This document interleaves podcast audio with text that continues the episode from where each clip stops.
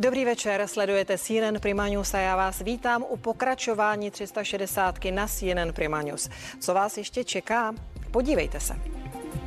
První z velkých předvolebních debat na CNN Prima News byla plná emocí, silných vyjádření, ale i osobních útoků. Kdo z představitelů hlavních politických stran a koalic obstál nejlépe a kdo diváky svým výkonem nepřesvědčil, zeptám se komentátorů Petra Honzejka a Petra Kamberského. Hnutí Ano dnes v Ústí nad Labem slavnostně představilo svůj volební program. Přišlo s ním jako poslední v řadě ze stran, které mají šanci významněji promluvit do říjnových sněmovních voleb. I o tom tu dnes bude řeč.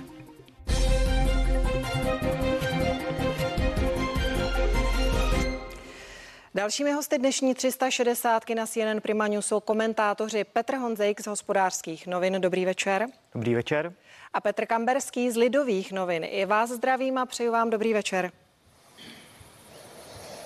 Dobrý večer.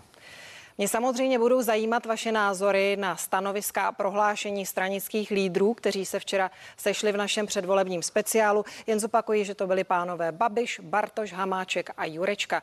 Ale ještě předtím mi prosím řekněte, vím, že jste tu debatu sledovali, kdo ji podle vás ustál nejlépe a kdo naopak diváky nepřesvědčil. Eh, pane Kamberský. Pardon. No, já bych řekl, že to nevíme, protože já třeba můžu říct, že na mě nejlíp působil Ivan Bartoš, protože byl nad věcí v klidu a jeho gesto jako ten nevychovaný člověk, když se premiér rozčiloval, skákal do řeči, bylo jako velmi přesvědčivé, pardon, působil klidně, ale nevíme, jak, působil, jak působili na nerozhodnuté eh, voliče. To znamená, nevíme, zdali třeba pan eh, Babiš naštval některé své příznivce a nevíme ani, zda Ivan Bartoš přilákal některé nerozhodnuté. Takže kdo mě připadal jako klidný, sebevědomý a jako nad věcí, to zatím z toho se nedá vyvodit, jaký to může mít dopad na těch asi zhruba 30 až 40% lidí, mm-hmm. kteří stále neví, koho budou volit. Pane Honzejku, stejná otázka na vás. No, mě osobně velmi při, eh, překvapil Marian Jurečka, který eh, opravdu je eh, evidentní, že na sobě hrozně pracuje a že je to úplně jiný Marian Jurečka než třeba před dvěmi lety.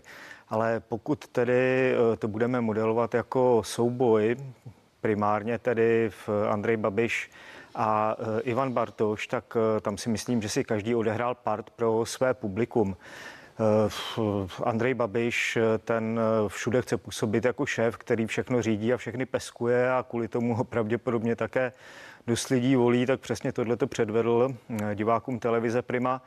No a e, Ivan Bartoš ten se snažil stylizovat do role takového klidného, řekněme vyklidněného piráta, což je zřejmě ta poloha, od které si slibuje, že může oslovit i jiné voliče než ty, řekněme, kmenové voliče pirátů, tedy, tedy tu nejmladší generaci.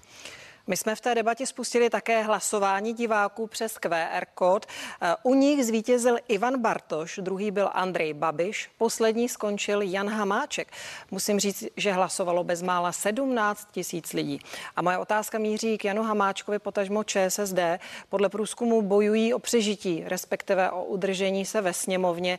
Jak vidíte teď jejich šance, pánové? Začnu u pana Honzejka.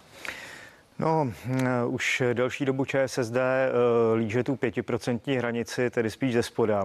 Eh, takže ty průzkumy, ať už je to Kantar pro českou televizi nebo CVVM, které tedy tradičně dává levici více, tak eh, ani u jedné z těchto agentur to nevypadá nějak zvlášť dobře.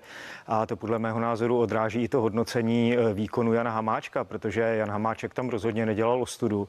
Eh, kdyby jsme si představili, že ČSSD je teď silnou, respektovanou stranou, která má našlápnuto nesnad k volebnímu vítězství, ale k aspoň k nějaké desetiprocentní hranici, tak by, myslím, dopadl daleko lépe, ale tady už lidé ho vnímají jako, já se tedy Janu Hamáčkovi Hamáčkovi omlouvám, je to možná nespravedlivé, ale dopředu jako lůzra a podle toho ho vlastně v těch debatách ani neberou vážně od tohoto hodnocení. Hmm. Pane Kamberský, souhlasíte s tímto poměrně příkrým hodnocením? Zaznělo tady slovo lůzer. Tak eh, kolega to jako se za to omluvil, že to jako je politická zkratka, takže to asi nemyslel jako ošklivě, ale Já třeba musím říct, že přijde, že Jan Hamáček se celou covidovou krizi chová racionálně, nebo řekněme nejvíc racionálně ze všech politických lídrů, vládních opozičních.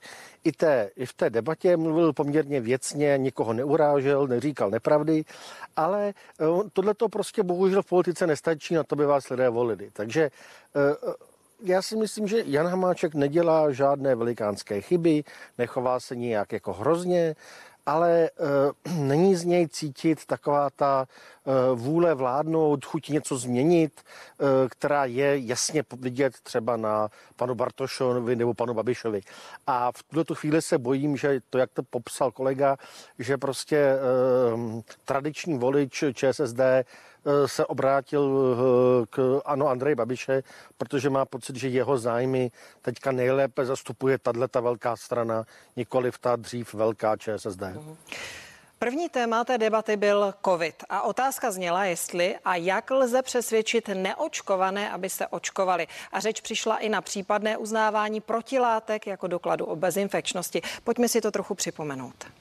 Samozřejmě řešíme stále ty protilátky. Já jsem organizoval už jeden kulatý stůl. 13.9. bude druhý kulatý stůl. Teďka máme novou studii z Izraele, která vlastně potvrzuje to, že bychom to měli řešit, protože my máme vlastně nejvíc promožených eh, občanů na milion obyvatel. Ta stávající situace je úplně jiná než minulý rok. Ano, my jsme minulý rok ten návrat eh, z prázdnin a, a z dovolených nebyl jako dobře zvládnout a tento rok jsme připraveni. Co tady strašně chybí, tak je práce s protilátkami. Umožnit uznávání protilátek, umožnit třeba co tři měsíce no, testování na protilátky, že ten okamžik vytváříme u těch lidí i možnost to, aby se o to své zdraví daleko víc zajímali. Jedna z nejsilnějších kampaní, která jede v souvislosti s covidem, je kampaň dezinformační. A ta Českou republiku zasáhla poměrně intenzivně, různé hoaxy, různé neověřené zprávy týkající se covidu. Já souhlasím s panem e, předsedou Bartošem, že ty dezinformace jsou šílené.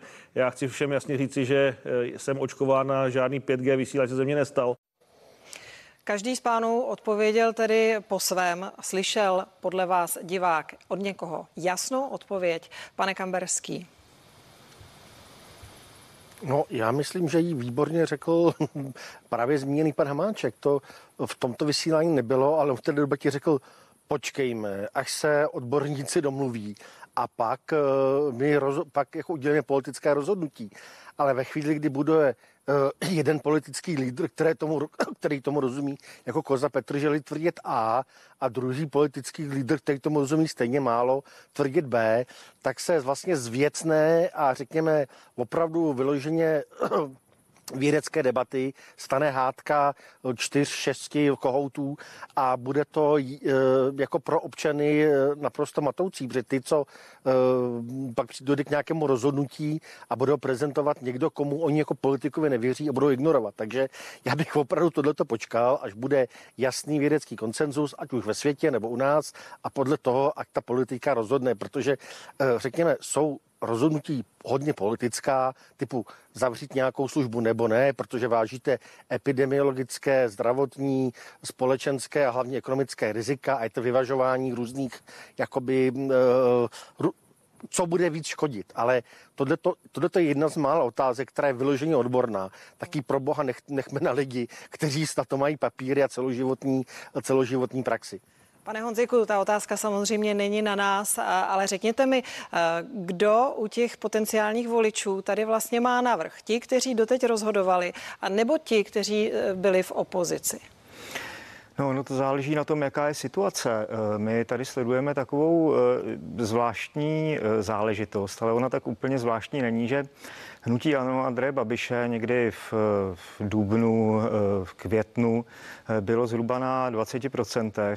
Bylo evidentní, že Česká republika tu situaci nezvládá, z velké části vinou tedy chaotismu a nekompetence vlády Andreje Babiše, takže lidé to, lidé to tak vnímali. Měli jsme tady, nebo máme tady 30 tisíc mrtvých, což je pátý v přepočtu na počet obyvatel, pátý nejhorší výsledek na světě, tuším po Peru, Severní Makedonii, Maďarsku a ještě tam je Bosna a Hercegovina před námi na tom smutném seznamu.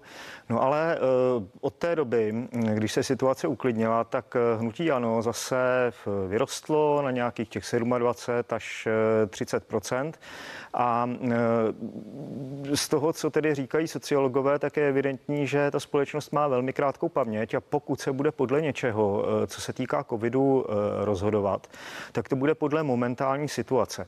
Velmi jednoduše řečeno, když eh, se rozjede, nedej bože, nějaká čtvrtá vlna a budou zase přibývat lidé v nemocnicích, budou nedej bože umírat další lidé, tak to rozhodně bude ubírat vládě, která má odpovědnost za to, jakým způsobem se ke covidu staví voličské hlasy a pokud se tedy nic nestane, tak eh, covid eh, myslím, už nebude mít na výsledek voleb nějaký významnější vliv.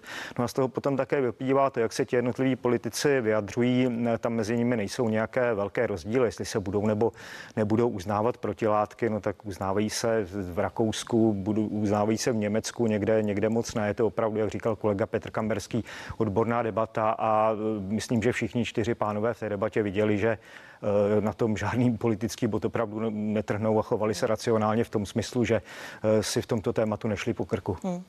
V té debatě se dostali ke slovu i přítomní diváci. První dotaz se týkal mezigenerační propasti, kterou pandemie údajně vytvořila mezi generacemi. A prosím sestřih.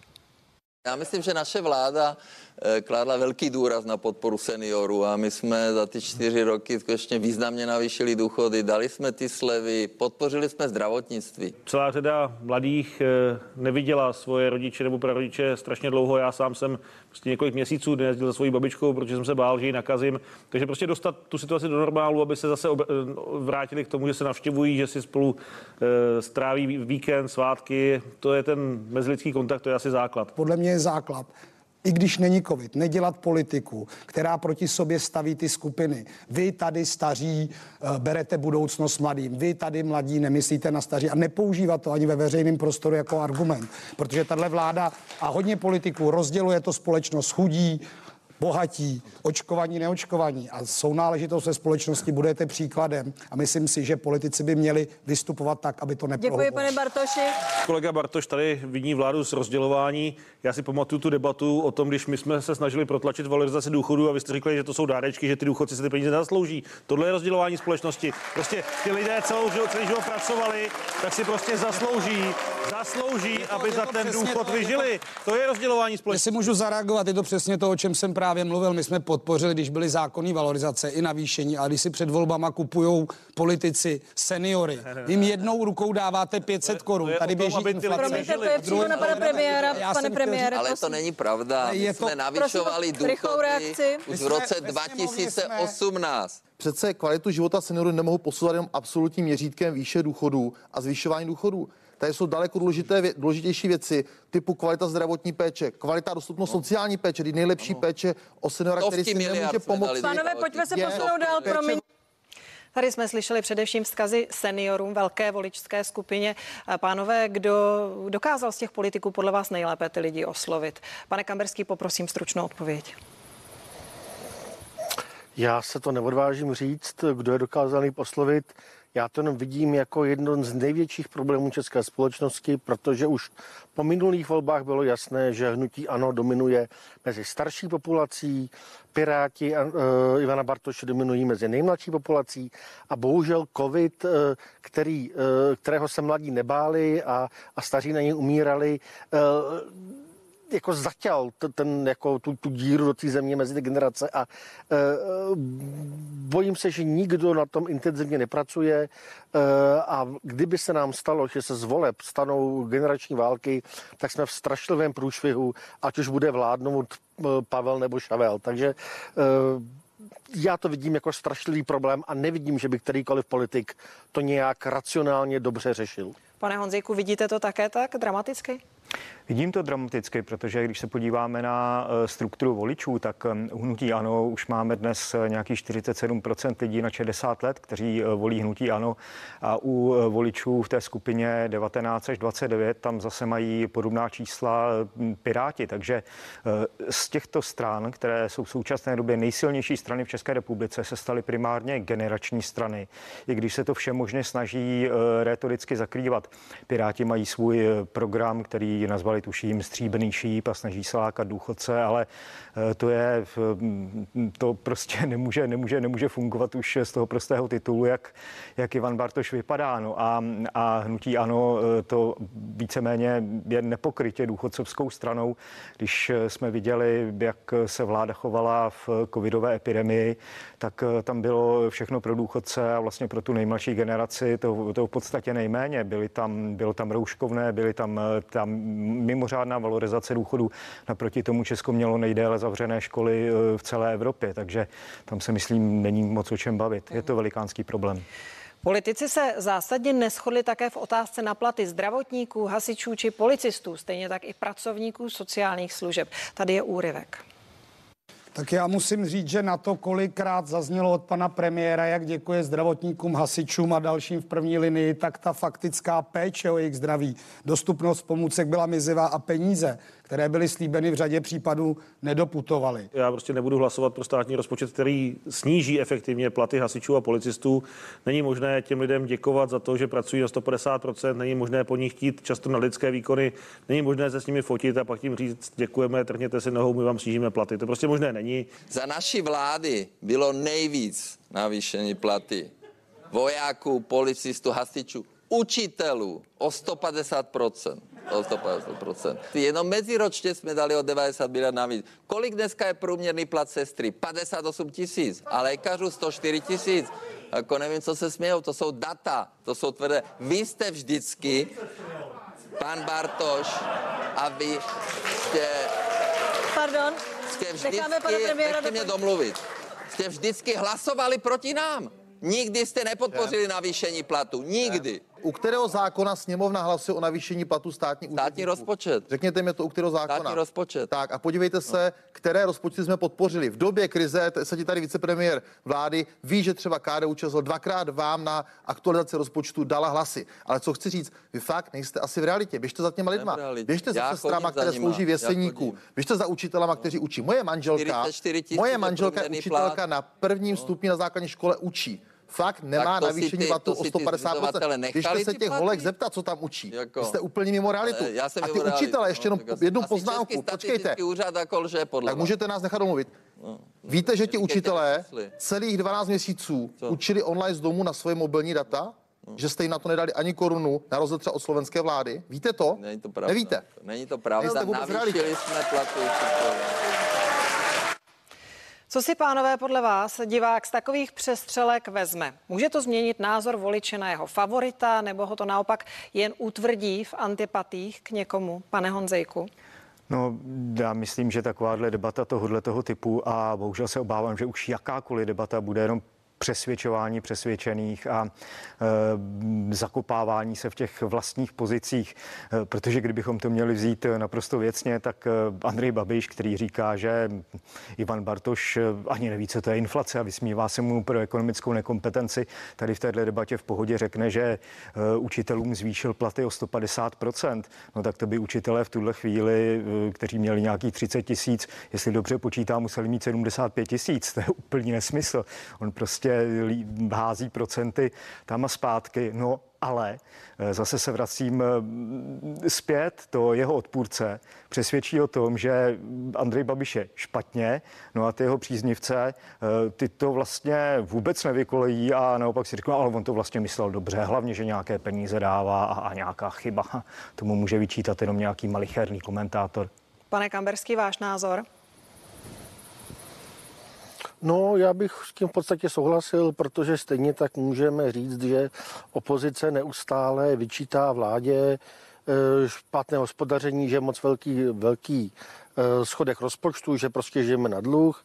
A v tu chvíli, když teda vláda po té, co se opravdu čtyři roky poměrně významně a poslední dva roky hodně významně rostly platy právě ve veřejných službách, jak v sociálních službách, tak teda ve zdravotnictví, tak když řeknou, tenhle ten mohutný růst musíme nějak zastavit, aby se nám veřejné finance nezhroutily, tak ta stejná opozice říká, no vy jste ale pokrytci, vy nechcete přidat hasičům, policistům a zdravotníkům, jo, takže prostě eh, kdykoliv chcete, tak se můžete kterýmkoliv z těch politiků vysmát, protože eh, se chová pokrytecky, v pondělí říká opak toho, co říkal v úterý, respektive eh, jako by zapomněl, co říká a myslím si, že kdo se na to dívá, ví akorát přes střelku a vnímá akorát nějaké emoce, protože tu, aby někdo si s kalkulačkou v ruce, jako já, který jsem povinný prostě si ty čísla pamatovat, tak takových diváků bude zlomek. Hmm. A ještě otázka, kterou nemůžu ani nechci opomenout, a to je úroveň projevu jednotlivých řečníků. I tady poprosím o ukázku. To zní mi muším jako rajská hudba, kdyby se tak vláda ten rok tak chovala, protože i na ten podzim přišli odborníci. Minister Adam Vojtěch řekl, pojďme, blíží se tady další vlna, uděláme tato opatření a pan premiér to zrušil. My jsme v těch rezortích, Jste udělali týmy, co mají, za celou pandemii, jenom jste kritizovali mají, stále. Pane premiére, skočit... Neudělali. Nechte toho. To Chovejte se slušně. Říkej, ve, v šaulí vás nikdo nevyrušuje. Jako nesehnali jste jednu vakcínu. Teď mluvím já. Jste nesehnali. V našem rezortním týmu byli lidi, o kterých vy jste se začali opírat, až když vám teklo do která to zneužila politicky proti nám. Nic jste neudělali. Můžete mě nechat domluvit. Na to, jak teda se stavíte, tak fakt nemáte to vychování slušný. Byl Ani tam pan Konvalinka. Konzultovali jsme s profesorem Helen s lidmi, kteří jsou epidemiologové, hmm. s behaviorálními ekonomy z CERGE. A v těch plánech, který jsme vám nosili, to nejsou, že jsme si to někde přečetli keci. v anketě na stránkách. Pojďte do terénu si to vyzkoušet. Všecko, co jsme Velmi rád, já doufám, že to budeme moc řešit. Úplně mimo. No, Pane protože Jurečko, vy jste jestli, chtěl poznámku. Jestli někdo prohrál s covidem, tak jste to byl vy. Slovo má pane Jurečka, prosím. Já se moc omlouvám. Já už jenom, pane premiére, pane premiére, pane premiére, jednu jedinou. Pane premiére, pane premiére, necháte nás domluvit jako slušně? Určitě. Děkujeme ale uvědomme si jednu věc z vašeho týmu, z vašeho týmu a z týmu pana ministra Vojtěcha odešli ti odborníci. Ti odborníci postupně odešli, protože jste nekompetentně vstupovali do těch rozhodnutí. Ale a ti, kteří měli přijít, tak ti zjevně nepřišli. Který, který. Pane premiére, prosím, reagujte. No a ty přišli teda, a ty přišli za námi. Jediná Mluví pan premiér, pánové. Jediná opozice na světě, která to zneužila, která to využila proti naší vládě, ano, a neudělali vůbec Já nic. Nesehnali roušky, jednu roušku, Šili jsme nesehnali roušky, jednu vakcínu. Když jsme dělali lockdown, tak chtěli rozvolňovat. Všechno naopak. Všechno naopak. Ne. Jo? Jak se tedy pánům dařilo udržet tvář nebo nervy, nebo jinak, jak se projevilo jejich ego v té debatě? Pane Kamberský. No tak já nejsem odborník ani na ten správný, ani na účesy, ani na módu, ani na zdravou výživu a ani na kulturu projevu, ale to myslím, že vidí každý člověk, že prostě pan premiér jako ty nervy neudržel a neustále prostě skákal lidem do řeči. Eh, člověk mu trošku rozumí, protože eh, je to jiný systém, než kterým celý život žil, kdy prostě byl šéf, šéf, šéf nejdu má poslouchat věci, které často prostě nebyly pravda. Ale eh, politická debata má nějaká pravidla, nebo jakákoliv debata. Pokud prostě ne, nedokážete nechat druhého domluvit, tak se z té společnosti vyřazujete. Ale jako otázka je, jestli co si řeknou jeho voliči, a to já opravdu nevím. My můžeme říct, jako, že to bylo skandální, a naopak můžeme si říct, že pan Bartoš jako, to sehrával dobře, že se nenechal vyprovokovat, ale e, prostě dokud nemáme nějaká data, tak nevíme, jestli to je voliče ano naštvalo, nebo jestli nad tím mávli rukou. A váš tip, pane Honzejku, eh, mohlo to naštvat voliče? Eh, ano, mohli nad tím mávnout rukou. A neptám se teď skutečně na to, jaké byly účesy a outfity, hmm. ale ptám se na to, na to, na to chování. No, já myslím, že ne. Jak jsem říkal, každý si hrál ten part eh, pro své voliče. Eh, jestli Petr Kamberský eh, panu premiérovi rozumí, tak já musím říct, že už taky, že už jsem si na ten jeho československý jazyk docela zvyknul. Ale tady i na těch reakcích z publika tam bylo vidět, že v dnešní politice už opravdu nejde o čísla, nejde o programy, nejde o nějaké analýzy, že ta politická racionalita opravdu se odebírá do věčných lovišť a rozhodují opravdu emoce emoce. Teď eh, jsme viděli, že té kombinace eh, vtipnější vyhrává a, a soutěže o nejsilnějšího psa. A jestli to tedy eh, voliči těch jednotlivých stran vyhodnotí tak, že chtějí mít toho nejsilnějšího psa, toho nejvtipnějšího, a jestli je to ono, tak to hrají pánové dobře.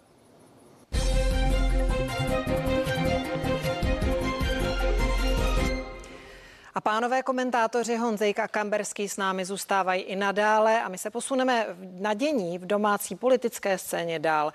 Hnutí Ano dnes v Ústí nad Labem slavnostně představilo svůj volební program. Přišlo s ním jako poslední v řadě ze stran, které mají šanci významněji promluvit do sněmovních voleb.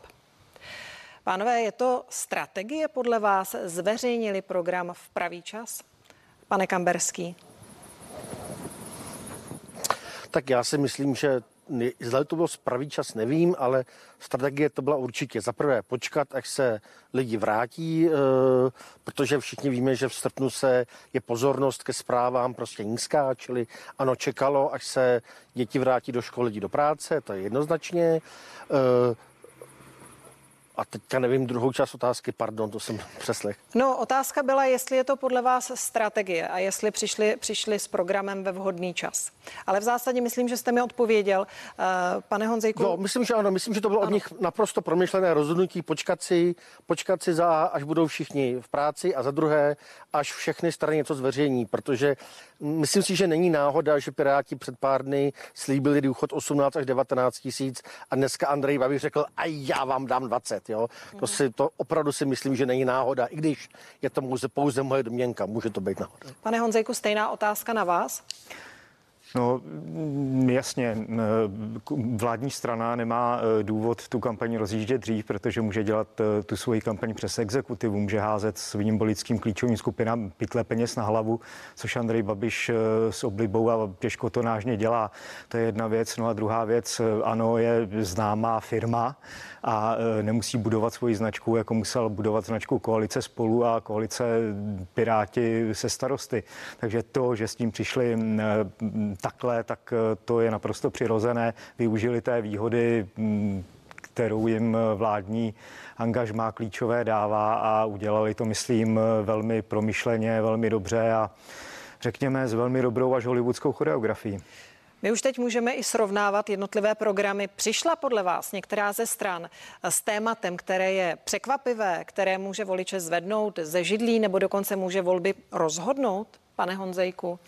Já myslím, že ne, eh, protože eh, ono se dlouho eh, vlastně se dlouho přeme o tom, co bude klíčové pro výsledky voleb. Dlouho se zdálo, že to může být covid.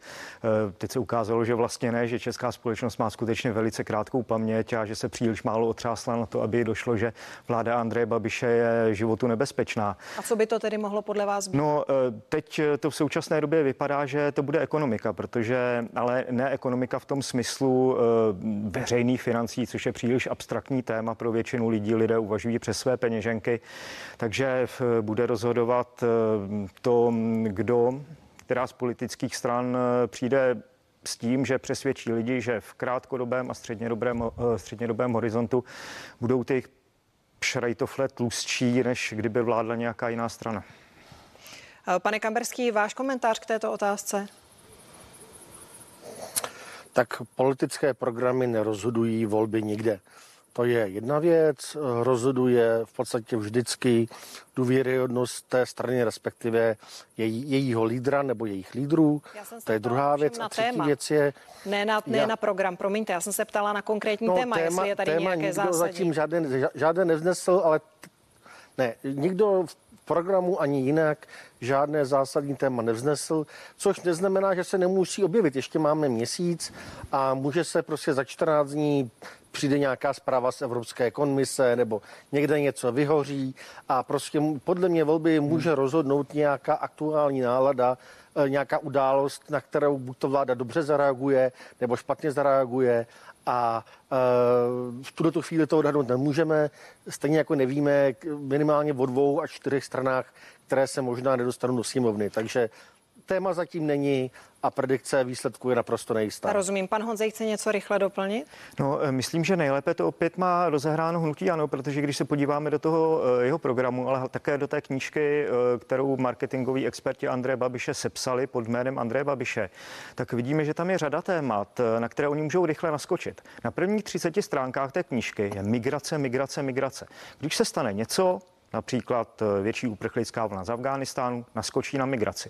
Potom tam rozebírají Green Deal eh, Evropské eh, unie.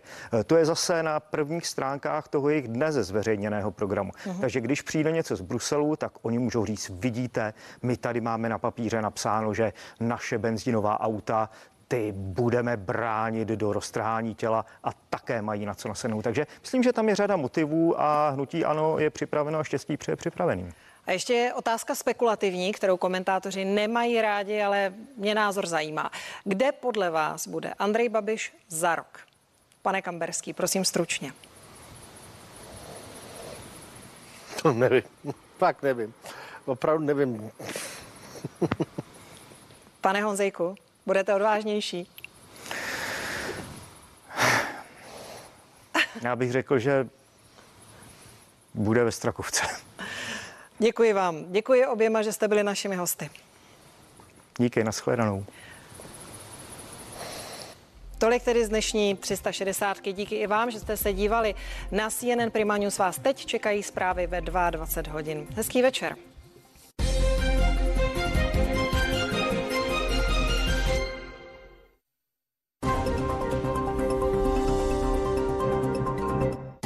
Zprávy přinášejí svědectví o situacích, ve kterých bychom se